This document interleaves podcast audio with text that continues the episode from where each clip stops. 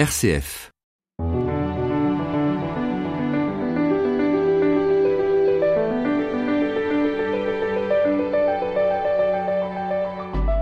Rendre à César ce qui est à César, l'expression est bien connue, elle est même souvent utilisée dans les débats politiques. Ce que l'on sait moins, c'est que cette locution est la traduction d'un passage du Nouveau Testament dans lequel Jésus doit faire face à des religieux venus le piéger, une histoire dessous qui se retournera contre ceux qui sont prêts à tout pour épingler celui en qui ils voient un adversaire. Pour revisiter et commenter cet épisode, je reçois James Woody, pasteur de l'Église protestante unie de France à Montpellier.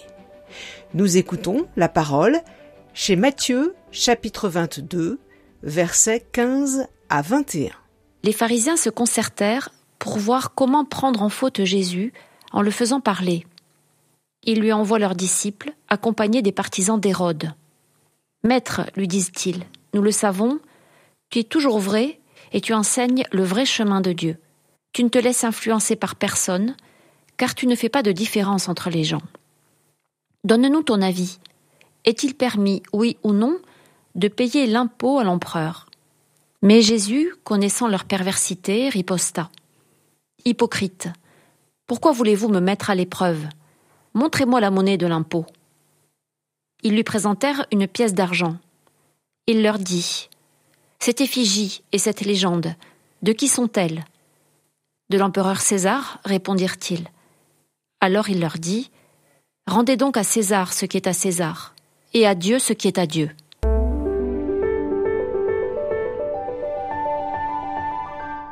James Woody, l'évangile de ce jour est situé dans le prolongement de trois paraboles que Jésus adresse aux prêtres et aux pharisiens pour leur montrer leur endurcissement du cœur.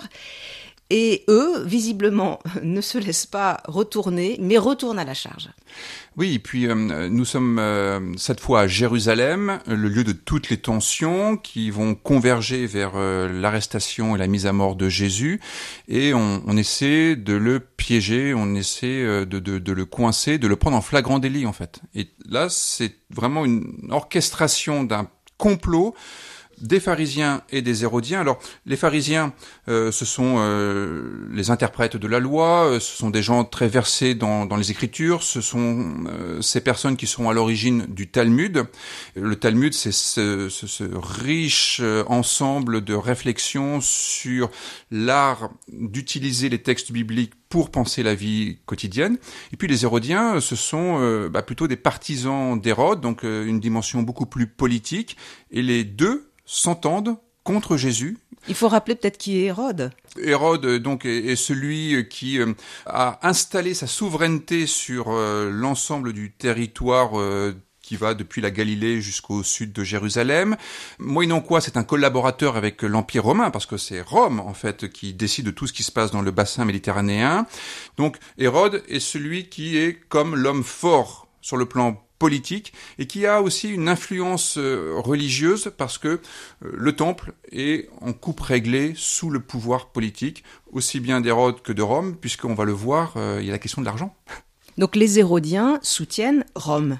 Ah, ce sont de vrais collaborateurs, plus que tous. Ce sont les ennemis jurés des zélotes, les zélotes étant ceux qui vont finalement créer une révolte contre l'occupant romain pour essayer de restaurer la pureté de la foi israélite qui est empêchée par la présence de l'ennemi romain, qui voue un, culte euh, polythéiste qui est insupportable, qui profane finalement euh, tous les espaces sacrés. Et les Hérodiens, eux, s'accommodent très bien du pouvoir impérial euh, romain, parce que ils en ont un bénéfice en, en, pièces sonnantes et trébuchantes, et puis, et puis des offices, et puis des situations. Donc les Hérodiens ont certainement pas envie qu'il y ait le moindre changement dans la situation sociale et politique de l'époque. Lisons avec vous cet évangile. Euh, les pharisiens se concertèrent pour voir comment prendre en faute Jésus en le faisant parler. Donc, ils veulent coincer Jésus dans ces débats dont ils ont un peu l'habitude. Vous parliez de, de ces rabbins qui triturent les écritures, qui font des rapprochements. On veut là le, voilà, lui tendre un piège par la parole. Oui, euh, ça va être euh, un débat de rhétorique en fait. Alors, bon, je ne dirais pas qu'il triture les écritures, mais en tous les cas, il les laboure, il euh, les remue, il euh, les observe dans tous les sens pour essayer effectivement de trouver des versets bibliques qui vont éclairer d'un jour nouveau telle ou telle situation. Et par exemple, la question de payer l'impôt est une question qui est assumée dans le Talmud, c'est euh, dans l'un des traités, le traité Baba Kama 113a, on voit qu'il y a une discussion qui existait pour savoir si on pouvait échapper à l'impôt échapper à l'impôt était euh, une question qui se posait pour deux raisons. D'abord, échapper à la pression fiscale, et puis il y a surtout le fait que le tribut était un signe de dépendance. Payer l'impôt à César, à Rome, c'était euh, au fond euh, confirmer le fait que nous n'avions pas d'autonomie politique. Et ça, ça a posé problème pour beaucoup de juifs qui, sans aller sur un versant nationaliste, voulaient en tous les cas l'autonomie, l'indépendance, la liberté, ne pas être euh, soumis à un ordre politique qui leur imposait plein de dictats, notamment celui de la question économique. Et donc ils vont porter cette question à Jésus, n'ayant eux-mêmes pas forcément la réponse. Ils se disent tiens là, on va on va le piéger avec cette question. Alors c'est un piège beaucoup plus redoutable que simplement va-t-il réussir à répondre? C'est qu'en fait c'est une sorte de piège à double contrainte en principe, Jésus ne peut pas s'en sortir. Soit il dit qu'il faut payer l'impôt, dans ce cas-là c'est un mauvais juif. C'est un collaborateur. Voilà. Soit il dit qu'il ne faut pas payer l'impôt, et dans ce cas-là c'est un révolté, et, et ben, il mérite de finir en geôle, parce qu'il s'oppose au pouvoir romain qui est vraiment dans une situation de plein pouvoir. Donc cette question est empoisonnée. Ah oui, c'est un véritable piège, c'est un filet qui est en train de se retourner sur Jésus. C'est un peu un coup d'échec et mat pour eux. Ils pensent qu'avec cette question, il ne pourra pas s'en sortir. Il est fichu. Et ça va être intéressant de voir comment Jésus se débrouille avec cette situation inextricable.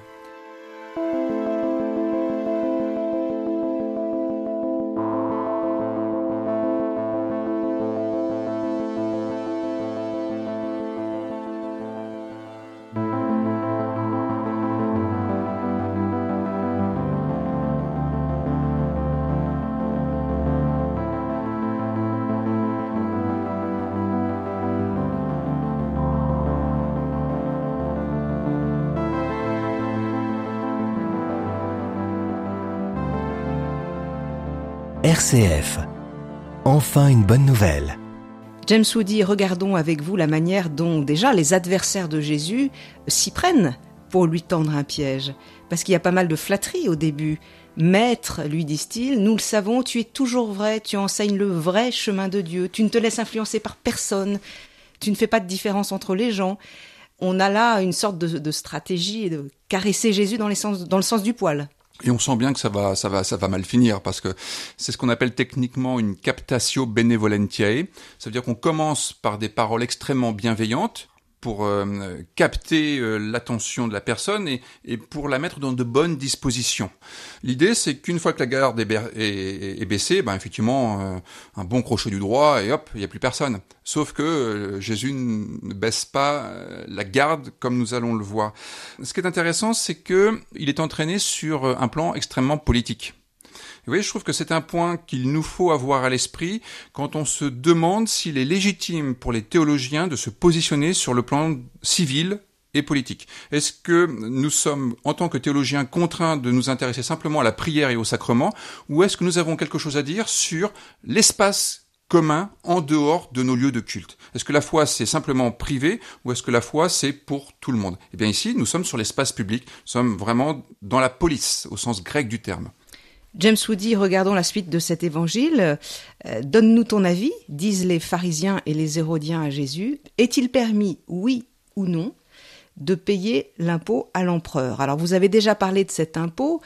La question là est posée de mm. manière euh, coinçante parce que vous l'avez dit, oui, il est pris au piège, non, il est pris au piège. Absolument. Il n'y a pas de porte de sortie. Il y a une double contrainte de toute façon. Sauf que c'est qu'on est dans une logique binaire. Et ce que Jésus va faire, c'est de créer un peu de transcendance pour se mettre au-dessus de la mêlée. Il va amener du tiers. Oui, exactement, comme toujours d'ailleurs, et c'est euh, ce qui sauve tout le monde. Bon, il faut rappeler quand même tout le poids que euh, représentait César, un dieu, un dieu vivant à l'époque. Hein. C'est la raison pour laquelle euh, les Juifs avaient un vrai problème avec l'argent, parce qu'il y a effectivement le visage de César sur l'argent. Et un, ça contredit euh, l'impératif biblique de ne pas représenter le vivant. Et puis, comme vous le dites très bien, euh, César est Dieu et on n'a qu'un seul Dieu. Donc, euh, il y a un conflit de loyauté. Et au fond, Jésus est face à des gens qui sont dans des conflits de loyauté avec une vision manichéenne. Blanc, noir, oui, non. Es-tu l'ennemi de César ou es-tu l'ami de César? Comme s'il n'était pas possible de faire autre chose. Et donc, on va voir que Jésus, lui, ne veut pas être réduit à cette logique 0 ou 1. Alors tout de suite, Jésus, nous dit Matthieu, connaît leur perversité et il riposte, hypocrite, pourquoi voulez-vous me mettre à l'épreuve? Donc la flatterie, ça n'a absolument pas marché. Et il y a une espèce de parole de vérité là qui euh, fait le clair tout de suite sur leurs intentions. Oui, en principe, c'est euh, le narrateur qui euh, se contente de dire il voulait tendre un piège à Jésus, mais là, Jésus prend les devants en leur faisant comprendre qu'il n'est pas dupe de cette fameuse captatio benevolentiae qu'ils ont sorti au début. Il n'a pas baissé la garde, et il explique que là, ils vont avoir droit à l'upercute en quelque sorte. Et il y a euh, la question de la tentation ou de l'épreuve qu'on retrouve d'ailleurs dans le Notre Père. Ne nous laisse pas entrer, comme on le traduit de nos jours, ne nous emporte pas dans l'épreuve, dans la tentation, euh, mais délivre-nous du malheur. On voit que là, les pharisiens et les hérodiens font l'inverse de la prière de Jésus. C'est-à-dire qu'ils font l'inverse de la volonté de Dieu. Et ce que fait Jésus, c'est de leur ouvrir les yeux sur leurs intentions et sur les effets de leur comportement. Ils se placent à l'encontre de Dieu. Ils sont des ennemis de Dieu. Et c'est intéressant parce que les pharisiens et les hérodiens voulaient faire en sorte que Jésus soit manifestement soit l'ennemi d'Hérode de Rome, soit l'ennemi de Dieu. Et là, ils montrent déjà que eux sont en tous les cas l'ennemi de Dieu.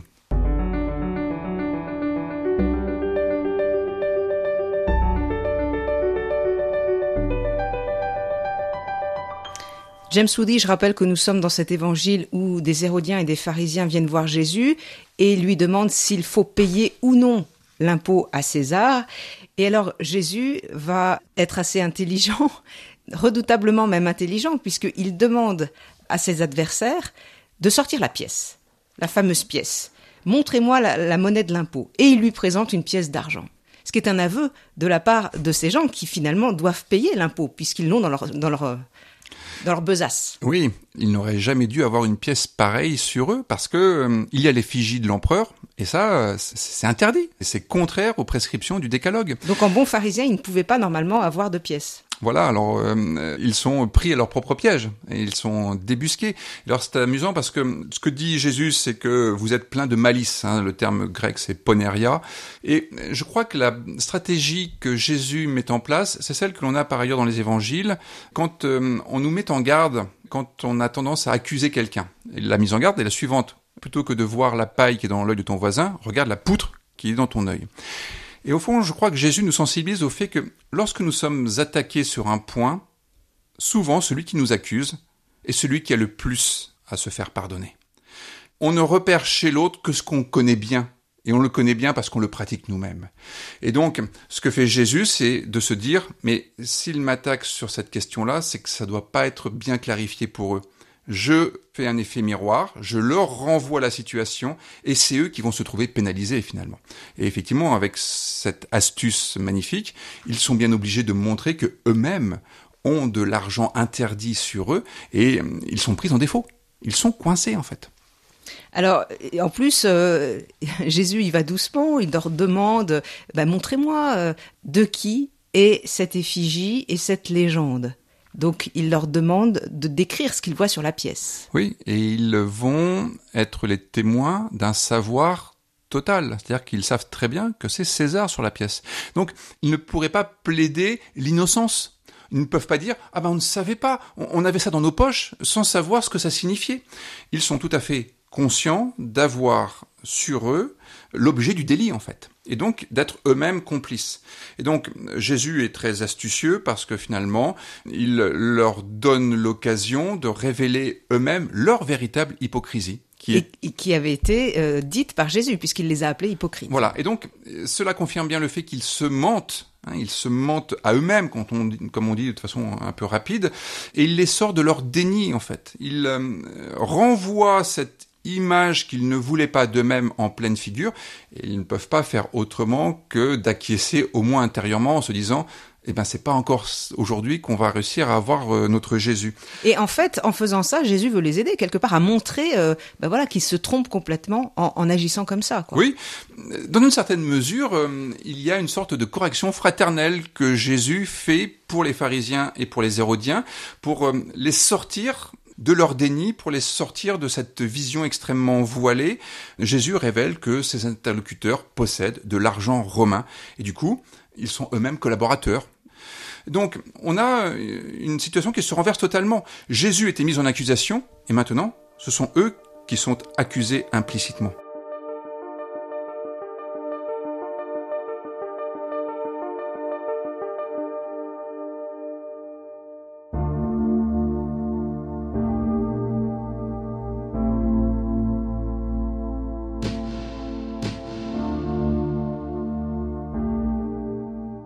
Enfin une bonne nouvelle. Béatrice Soltner. James Woody, regardons avec vous de près cette fameuse phrase Rendez donc à César ce qui est à César et à Dieu ce qui est à Dieu.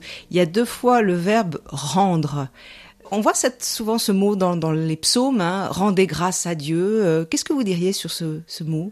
Rendre à Dieu oui, euh, alors euh, la question de, de rendre, euh, c'est plutôt à la limite de donner, parce que c'est apo, le préfixe.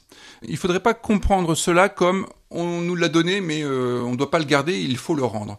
En fait, on est plutôt dans une logique du don, avec apo didomi. Donc on comprend bien la logique pour ce qui est de rendre grâce. On a reçu quelque chose et on ne peut pas le garder pour soi, mais il ne s'agit pas de rendre à l'identique. Dans ce texte, on ne va pas rendre à Dieu l'identique de ce qu'il nous a donné. Par contre, ce qui est manifeste, c'est que César, on va lui rendre exactement ce qu'il nous a donné. On peut pas lui donner autre chose qu'une pièce, en fait. Et donc, ça montre bien qu'il y a du côté de César quelque chose qui n'a aucun rapport avec la vie, c'est figé, c'est stable, c'est une pièce de monnaie, et donc euh, c'est un objet. Du côté de Dieu, tout au contraire, il va falloir inventer ce que l'on va pouvoir offrir à Dieu. Donc on est dans, dans les catégories du vivant. Et de, et de, la création. Et de la création. Donc on est euh, vraiment dans, dans, deux logiques différentes. Mais ce qui est intéressant par rapport à ce que vous disiez tout à l'heure, c'est qu'on a effectivement tous en tête cette phrase, il faut rendre à César ce qui est à César. On oublie toujours qu'il faut rendre à Dieu ce qui est à Dieu. Et jusque-là, Jésus n'avait jamais été interrogé sur la question divine dans cet épisode. C'est lui qui prend l'initiative de mettre du divin dans une discussion qui semblait être une discussion de café de commerce en fait. Et euh, ça, c'est à mon avis un grand bénéfice aussi de cette discussion, c'est de constater que Jésus s'en sort en ne faisant pas simplement appel à sa sagesse personnelle, mais aussi en injectant cette transcendance, ce divin, dans ce dialogue qui était destiné en fait euh, à, à causer sa mort. Je m'interroge d'ailleurs sur, euh, sur ce que nos églises peuvent euh, tirer de cette expérience, parce que je trouve que bien souvent, elles ont tendance à se préoccuper plus de César que de Dieu. Beaucoup d'intendances et finalement peu de théologie. Et ce qui est intéressant, c'est que Jésus remet de la théologie dans des vies paroissiales, pour faire un peu un anachronisme. Et euh, il serait peut-être pas mauvais de se dire que il s'agit pas simplement de passer nos temps de réflexion ecclésiale, ce que les conseils décident sur des questions d'intendance qui finalement montrent que nous sommes complètement soumis à un ordre du monde qui est uniquement matériel, mais aussi à penser les choses simplement avec la théologie, c'est-à-dire à pouvoir donner du sens à notre existence et pas simplement les conditions matérielles. James Woody, qu'est-ce que ça veut dire pour nous aujourd'hui, cette parole, dans notre 21e siècle? Rendez donc à César ce qui est à César et à Dieu ce qui est à Dieu. En quoi c'est une bonne nouvelle pour nous aujourd'hui? Alors il y a euh, euh, trois façons de comprendre cette phrase. La première phrase, ce pourrait être, euh, et c'est souvent compris comme cela, une sorte de désintérêt de Jésus pour les questions financières. Rendez à César ce qui est à César. moi je veux pas m'en mêler, c'est pas mon affaire. Il y, a, il y a une sorte de relativisation absolue. Il serait dans ce cas compréhensible que l'important est ailleurs et qu'il faut remettre les choses à leur juste place. Ne vous préoccupez pas d'abord de l'intendance, l'intendance suivra. Et je trouve que ça, c'est intéressant, parce que je constate souvent que lorsqu'on s'intéresse à notre cœur de métier, lorsqu'on s'intéresse aux autres, eh bien, le reste suit. Aimer les gens, et vous trouverez des moyens de subsister dans la vie. L'intendant suivra. alors. L'intendant suivra au bon sens du terme, c'est que quand on a un bon projet, on trouve les moyens de le mettre en œuvre. Quand on se contente d'avoir des projets en fonction de ces moyens, eh ben on a des projets minables. L'autre chose, c'est un propos anti-zélote, justement. C'est-à-dire que Jésus ne refuse pas de payer l'impôt. Jésus ne dit pas euh, il faut se dépréoccuper du champ politique. Rendez à César ce qui est à César, c'est aussi une façon de donner de l'importance à César et de lui donner les moyens de pouvoir continuer à exercer ses prérogatives. Et donc il n'est pas révolutionnaire et il dit pas euh, on arrête de donner l'impôt quoi. Non, non, non, non, il n'est pas question de ça. Il n'y a pas de, de sédition, de révolte, de soulèvement. Il y a une troisième possibilité, c'est euh, ce que le protestantisme luthérien a développé sous le- la théorie des deux règnes, c'est-à-dire qu'il y a des choses qui relèvent du César et des choses qui relèvent de Dieu.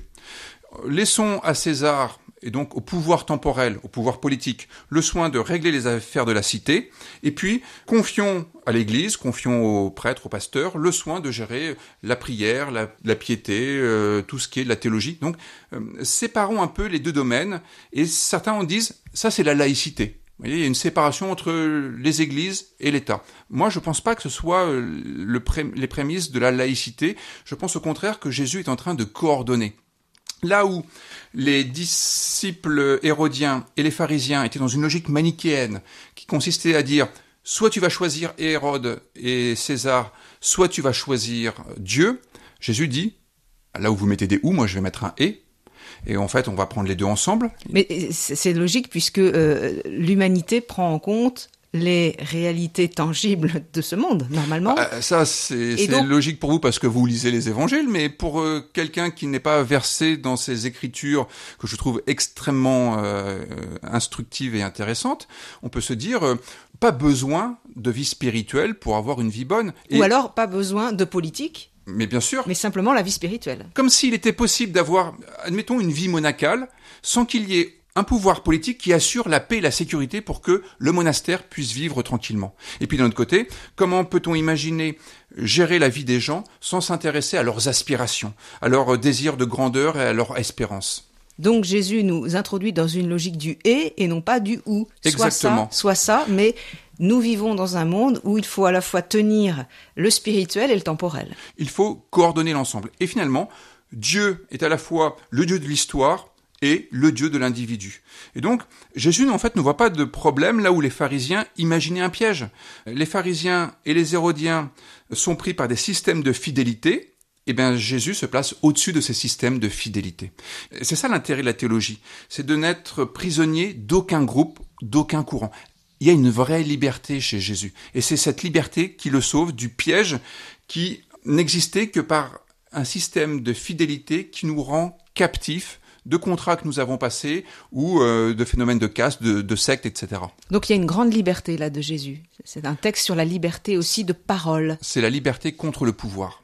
Et il y a cette liberté aussi de réflexion, de pouvoir penser les situations, de pouvoir exprimer sa propre vérité, sans se préoccuper des personnes.